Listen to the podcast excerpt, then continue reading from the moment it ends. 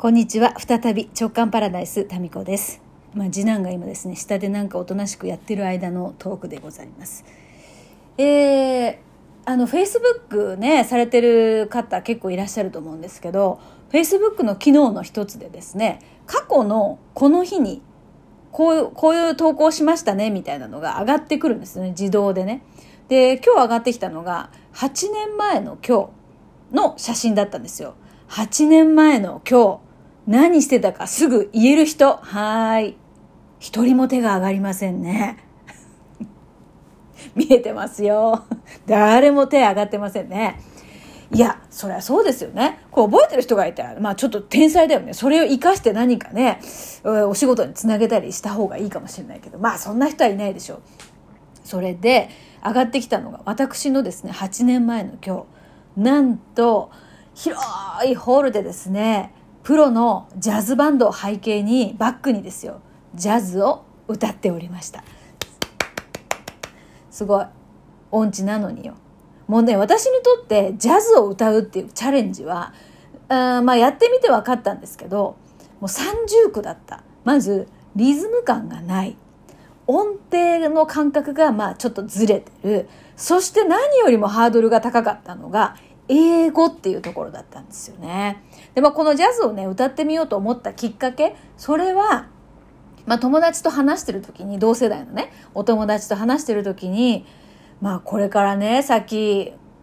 もう、その時がね、だから8年前だから、40、うん、半ばですよ。うんにどうするとこれからなんかやりたいことまだあるみたいな話の時になんかまあ、生まれ変わったらこういうことをやりたいよねみたいな、まあ、ちょっと非現実的な夢みたいなところで生まれ変わったら何するっていう話になったんですよ。でその時に私はジャズがすごく好きなのでまあジャズ歌ってみたりできたら楽しいかもなっていうのが浮かんで話してたんですよね。でそれってでもそのまあみんなそれぞれねやりたいこと言った後にいやよく考えたらそれって生まれ変わらなくっても今世でできるんじゃないかっていう話になってでそれでまあジャズをねプロの先生に、まあ、半年ぐらいだったかな習ってでそのステージで歌うっていうところまで、まあ、そこはね一つのゴールとしてやってみたんですよ。うん、というのが上がってきましたね。でこういうまあ自分にとってちょっと突拍子もないまあ私も歌はね不得意だっていうのは自覚してましたからその時からね、まあ、だから来世でっていうふうに言ってたんだけど、まあ、歌ってみたらさすごい私の中の天才な部分っていうのがまあ手つかずのままよ歌の才能っていうのがあってそこから開花するかもしれないじゃないですかみたいなねその映画みたいなさ淡い期待がなかったといえば嘘になると。なんか可能性がそこでねあるかもしれないと思ったんだけどやっぱなかった、うん、まあ思えばね私なんか声優を目指していた頃があって、まあ、大学生の頃ね。で結構ね最終まで残ってたりとかして、えーまあ、今はもう超有名になったあの椎名ヘキルさんとかもベテランの声優さんなんだけど、まあ、椎名ヘキルさんとかも最終に残ったオーディションの最後5名まで残ったんですよすごくないですか？過去の栄光もね何回も、えー、スルメみたいにさ噛みますけど 噛んで噛んで味わってますけどまあそうそうそういうのがあってその時に何でいつも落とされてたかっていうと歌なんですよ。そう歌でいつも落とされててでそうね。だからまあそういうのもあって歌はちょっと得意じゃないなみたいなのがこうあったんだけどでもまあもしかしたらうん歌のこう選曲が悪かったのかもとかでちゃんと習ったことはなかったので、まあ、自己流カラオケボックスとかで練習してオーディションに臨んで落とされたみたいな発声もやったことなかったしで、まあ、そういうのもあって、えー、チャレンジしたんですけど、まあ、ジャズは、うん、やっぱりあの歌うより聴く方が好きだっていうところに着地したんですけどね、まあ、そういうのが上がってきてですね、まあ、なんかあいろいろねチャレンジしたなって思ったんです。でそれをねあこういうのやったなみたいなことでフェイスブックにまたさらにこうね8年前の今日歌ってましたよそういえばみたいに投稿したら才能プロファイリングを一緒に勉強したあのね、えー、男性の方がですねまあタミちゃんはこう常にこういろいろねチャレンジしててあの素晴らしいですねみたいなコメントをくださったんですよ。ででもまあ次なるチャレンジ今までもうなんかそうなんて書いてくれてたかな彼が。ちょっと待ってよ今フェイスブック見てうん。な行動し続ける民子さんが本当に素敵ですってコメントをくださったんですよ。でまあ確かにねこうあれやりたいなと思ったら行動してきた人生でねでももうねなんかやりたいことやりすぎて次何やりたいかなって思いつかないんですよね。なんか思いつくこといや逆に言うと思いつくことは全部やったんですよ。そういつもそう思うんですよ。なんか思いついたらこれやりやろうとかね思って行動しちゃうから。ていうか逆に行動しないっていうことはできないんであこれやろうみたいにすぐこうやっちゃうんだけどもうね思いつかなくなってきたんですよね最近。うん、で今度はそのそう書いたら思いつかなくなってきたなって書いたらその彼がですね民子さんとゴール設定上げていきましょう。できるかわからないけどやりたいことをやってみましょう。ね。いつ死ぬかわからないしということをコメントしてくださってまあさすがなんかいろんなねあの人の才能を開花するえコーチっていう肩書きでいいのかな？だけあってまあそうだよね。ゴール設定を上げていこう。じゃあゴール設定を、またね、これあれだね、言われて気づいたけど、ゴール設定を上げるってさ、結構一人じゃ難しくないですか？で、私この、その、まあ、自分会館のインタビューセッションとか、JK 塾の中で、じゃあ次何やりたいみたいな。人に聞くときって、結構ゴール設定をこう上げる質問まあ無意識にね、ゴール設定を上げる。まあもうそ、それよりもうちょっとこうしたらみたいな。こういうバージョンで考えてみたらとか、この、何かね、やりたいことが出てくる、くるような質問をね、なんか本能的に投げかけてるんですよね。だから皆さんこう、あ、これ、そういえばこれがやりたかったとか、自分の中ではこれぐらいって思ってたけど、その夢ってもうワンランク上げてもいいんだ、みたいな会話の中で気づいていく。ですごいワクワクしますとかね。で、実際それやっていくしね。描けるってことはさ、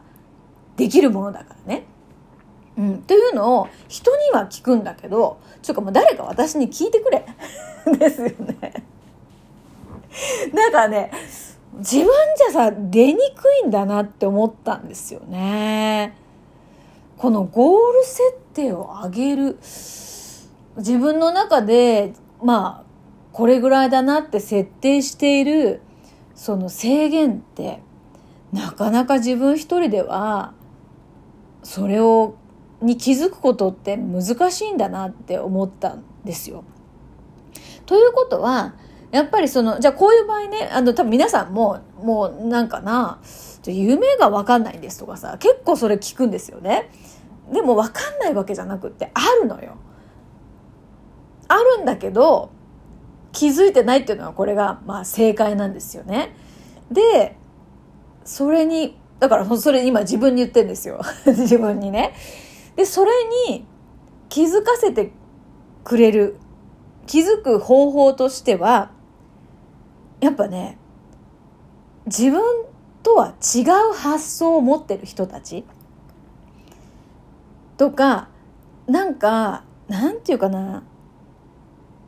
うんそうやっぱね人なんですよね。でそういうこうなんか突拍子もないようなことを言うような人だったりとか自分の中で常識的だと思っているその自分の中の常識の外にいる人たちとつながれば自分の中にあるあるけど自分で気づかない夢とかやりたいことっていうのが出てくるんですよ。まあ私の中にも多分自分では気づかない制限っていうのがまああるんですよね。である方がある方がよ。可能性だからそこがあるってことはある方が面白いんですけどまあそうね。じゃあそのなんか自分のこう常識を超えた人たちっていうのはどこにいるのかなとかね、まあ、こういう質問がまあ出てくるじゃないですか。そうやってまた考えて質問を投げるとその答えとかヒントっていうのは日常の中でこう返ってくるから、まあ、それをね、うん、あのキャッチしていけばいいんですよ。あちょっとね多分それに関連してムクムクさんから関連してというかちょっとメッセージ頂いて、まあ、時間がちょっと待ってよ。えー、ついに夏休みが、夏休みがやってきましたね。というか、あっという間にやってきたという感じです。やっぱり私はタミコさんと1対1で直接お話ししてみたいと思いました。タミコさんとマンツーマンでおしゃべりできるメニューはありませんか？タミコさんが、えー、お手すきな時に念願叶うと嬉しいです。えー、あ、これはメッセンジャーでやり取りするような内容ですよね。すいません。という、後ほどメッセンジャーします。お待ちしております。いやいや、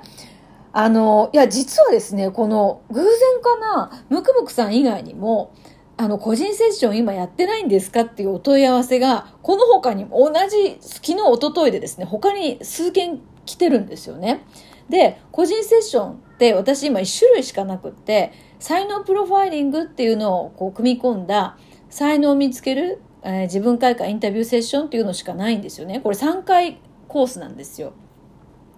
なんか夏限定だけで、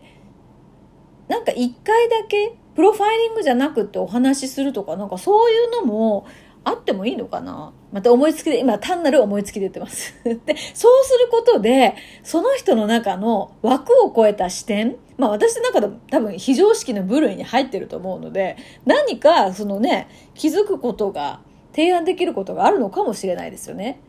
うん、まあ私が2人いたら私が私にやってもらいたいなみたいな、そういうのをヒントになんか、夏祭り的ななんか企画もあってもいいかもなって今超思いつきで喋ってみました。